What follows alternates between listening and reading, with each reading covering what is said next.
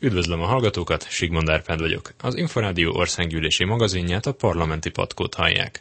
A műsor első felében meghallgathatják, hogy mit tartalmaz a Fairbankokról szóló e héten benyújtott kormányzati javaslat, második felében pedig egyebek mellett az országgyűlés keddi határozathozatalait tekintjük át. Országgyűlési rövid híreinket hallják. A kormány 40-ről 50%-ra emelné a leginkább az RTL klubot sújtó reklámadó legmagasabb kulcsát. Az Országgyűlés Törvényalkotási Bizottságának szerdai ülésén az adótörvényekhez benyújtott kormányzati módosítások között került szóba a javaslat. A Nemzetgazdasági Minisztérium adózásért és számvitelért felelős helyettes államtitkára közölte azt is, hogy a kafetéria rendszert úgy változtatnák meg, hogy 200 ezer forintig lényegében változatlan formában lehetne nyújtani a jövőben is. 200 ezer és 450 ezer forint között szép kártya formájában lehetne a ma ismert adóteher mellett kafetéria juttatásokat nyújtani, 450 ezer forint felett pedig 51,3%-os lesz az adóteher. Hozzátette, azt is kezdeményezték, hogy kerüljön ki a távközlési adóból az a rendelkezés, amely lehetővé tette a társasági adó beszámítását a távközlési adó kötelezettségbe. Módosítaná a kormány a bevásárlóközpontok építésére és bővítésére vonatkozó törvényt. A kabinet kedden nyújtotta be az erre vonatkozó javaslatot. A dokumentum értelmében a 400 négyzetméternél nagyobb bruttó alapterületű áruházak építéséhez január 1-től a beruházóknak az országos illetékességgel eljáró Hajdubihar megyei kormányhivatal vezetőjétől kell szakhatósági állásfoglalást beszerezniük. Eheti legfőbb témánk, hogy a kormány benyújtotta az országgyűlésnek a fair bankokról szóló jogszabálytervezetet. Ennek értelmében a pénzintézetek csak három évente változtathatnak hitelszerződéseik kamatszintjén, kivéve ha a megállapodás alapból referenciakamatot rögzített. A fair bankokról szóló törvény célja, hogy a magyar fogyasztók is ugyanolyan védelemben részesüljenek, mint egy német vagy osztrák bank ügyfele, tehát megerősítették a bankok tájékoztatási kötelezettségét, így a részletes tájékoztatás után az átlagfogyasztónak is meg kell érteni a hitelszerződés kockázatait, mondta Trócsányi László igazságügyi miniszter a tervezetről tartott sajtótájékoztatón. Ott a jelzálog alapú hitelszerződésről van szó a jövőben. Hét munkanappal korábban meg kell kapnia a fogyasztónak a szerződést. Ez rendkívül fontos. Nem úgy fog történni, a közjegyző fölolvassa neki, hogy érti vagy nem érti, és aláírja. Lehetősége van az, hogy ügyvédhez menjen, szakértőt vegyen igénybe. Az egyoldalú kamat és díjemelés feltételeinek meg kell felelniük az átláthatóság és a szimetria elvének, ám mivel a jogszabály a kamatszint módosítását, ha nem a jegybanki alapkamathoz kötött referencia kamatú szerződésről van szó, alapból csak három évente engedélyezi, a három év alatti futamidejű szerződések kamatszintjét a pénzintézetek nem is módosíthatják. Trócsányi Lászlót hallják amikor három év fölötti szerződésről van szó, az úgynevezett ugye futamidőket kell meghatározni, még három évnél rövidebb nem lehet, és három éves futamidő alatt kell megvizsgálni azt, hogy milyen módon határozták meg a, a szerződésben a kamatot. Nevezetesen ugye azt jelenti, hogy fix kamat esetén, tehát az is elképzelhető, egy kamatváltoztatási mutatót kell készíteni, Amennyiben pedig referenciakamat és kamatfelár alapján határozták meg a kamatot, akkor egy kamatfelár változási mutatót kell kidolgozni a banknak. E kamatváltozási vagy kamatfelárváltozási mutatót a pénzintézeteknek jóvá kell hagyatniuk a Magyar Nemzeti Bankkal is.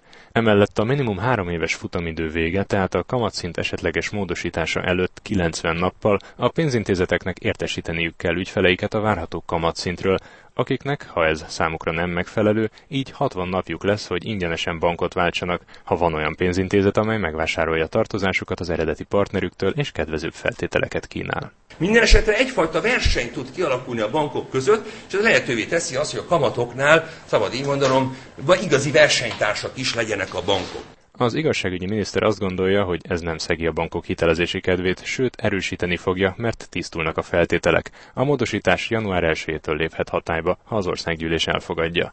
Palkó István, a Portfolio.hu vezető elemzője szerint jól látszik a fogyasztóvédelmi intézkedések súlya a tervezetben, még a bankokra mindenképpen újabb teher hárul, de azt még nem látni, hogy pontosan mekkora.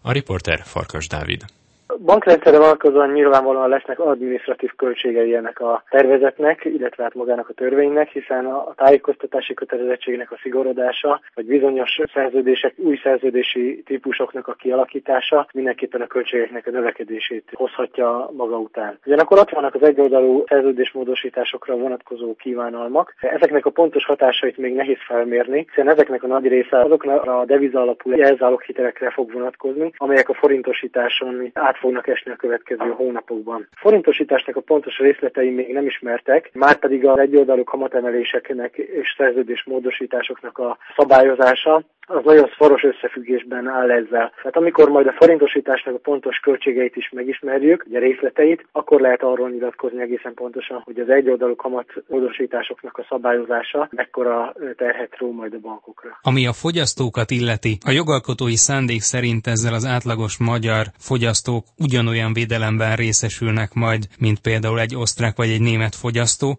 Ez mennyire állhatja meg a helyét az eddig olvasottak alapján? A fogyasztóvédelem az nagyon fontos szerepet kap ebben a szabályozásban, hiszen például olyan rendelkezések vannak benne, hogy a hitelszerződéseknek a mintaszövegét a bankoknak a honlapjukon hozzáférhetővé kell tenni. A jelzáloghiteleseket a szerződés kötést megelőzően legalább hét nappal tájékoztatni kell a szerződés pontos szövegéről. A késedelmi kamatokat korlátozza a törvényjavaslat, ugyanígy az előtörlesztési díjakra is egy maximum korlátot alkalmaz. A folyosítási díj összegét a folyosított összeg 1%-ában legfeljebb 2000 forintban arányban állapítja meg, a, a késedelmes hitelesek esetében is korlátozza a késedelmi kamat, illetve hát a hitelkeret rendelkezésre tartási díját is egyébként. Tehát rengeteg olyan fogyasztóvédelmi intézkedést alkalmaz, amely közelebb visz minket minden valószínűség szerint a német és az osztrák gyakorlathoz is. Ugyanakkor jogásznak kell lenni ahhoz az embernek, hogy, hogy ezeknek a pontos részleteit össze tudja vetni. Az látható mindenképpen, hogy fogyasztóvédelem az nagyon nagy hangsúlyt kap ebben a törvényjavaslatban.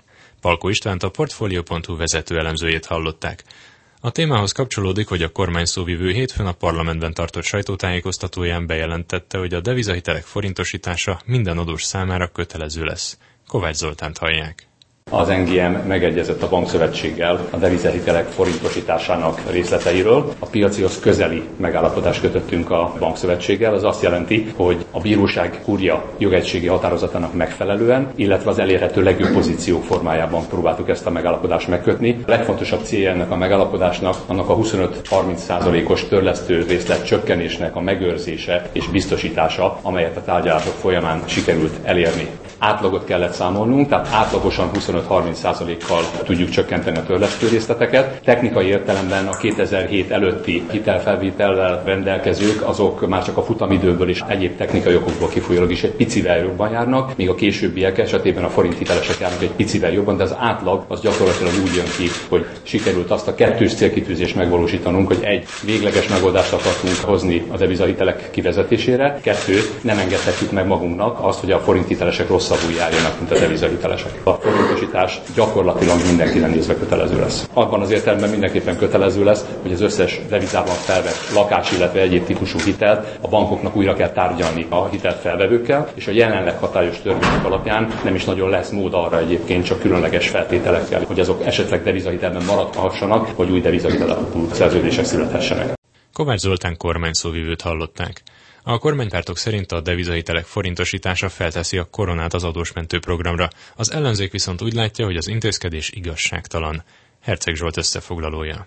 A Fidesz parlamenti frakció vezetője Rogán Antal szerint a devizahitelek forintosításával az ügyfelek megszabadulnak az árfolyam kockázattól. 2015-ben egy átlagos devizahitelesnek a kamat és törletsző részlete 30%-kal fog csökkenni. Most a Magyarországgyűlés elé kerülhet a jövő héten egy olyan törvény, amely kimondja azt, hogy ezeket a 30%-kal csökkent törlesztő részleteket és kamatokat hosszú távra is garantálni tudjuk. Az MSZP szerint a kormány a saját dilettáns gazdaságpolitikájának a következmény eredményeit, a forintgyengülés hatásait hárítja át az emberekre a devizahitelek forintosításával. Burány Sándor, a Parlament Költségvetési Bizottságának szocialista elnöke elmondta, a svájci frankban felvett kölcsönöket 185 forintos árfolyamon kellene átváltani. Ez lenne az érdemi segítség, és ez lenne az erkölcsileg morálisan kötelező is, hiszen nem a bankok gyengítették a forintot, hanem Orbán Viktor és Matolcsi György gazdaságpolitikája. A lehet más a politika igazságtalannak tartja, hogy a kormány nem a négy évvel ezelőtti árfolyamon akarja forintosítani a devizahiteleket. Es Mukkerzsébet, a párt országgyűlési képviselője mondta. Négy évvel ezelőtt, amikor az LMP már azt javasolta, hogy akkor forintosítsuk a devizahiteleket, akkor 265 forint volt, most pedig 309 forinton akarják forintosítani, tehát ez több mint 40 forinttal több, ami minimum 15%-kal több adóterhet tesz a devizahitelesek nyakába. A Jobbik elnök frakció vezetője Vona Gábor szerint a devizahiteleket a felvételkori árfolyamon kellene forintosítani.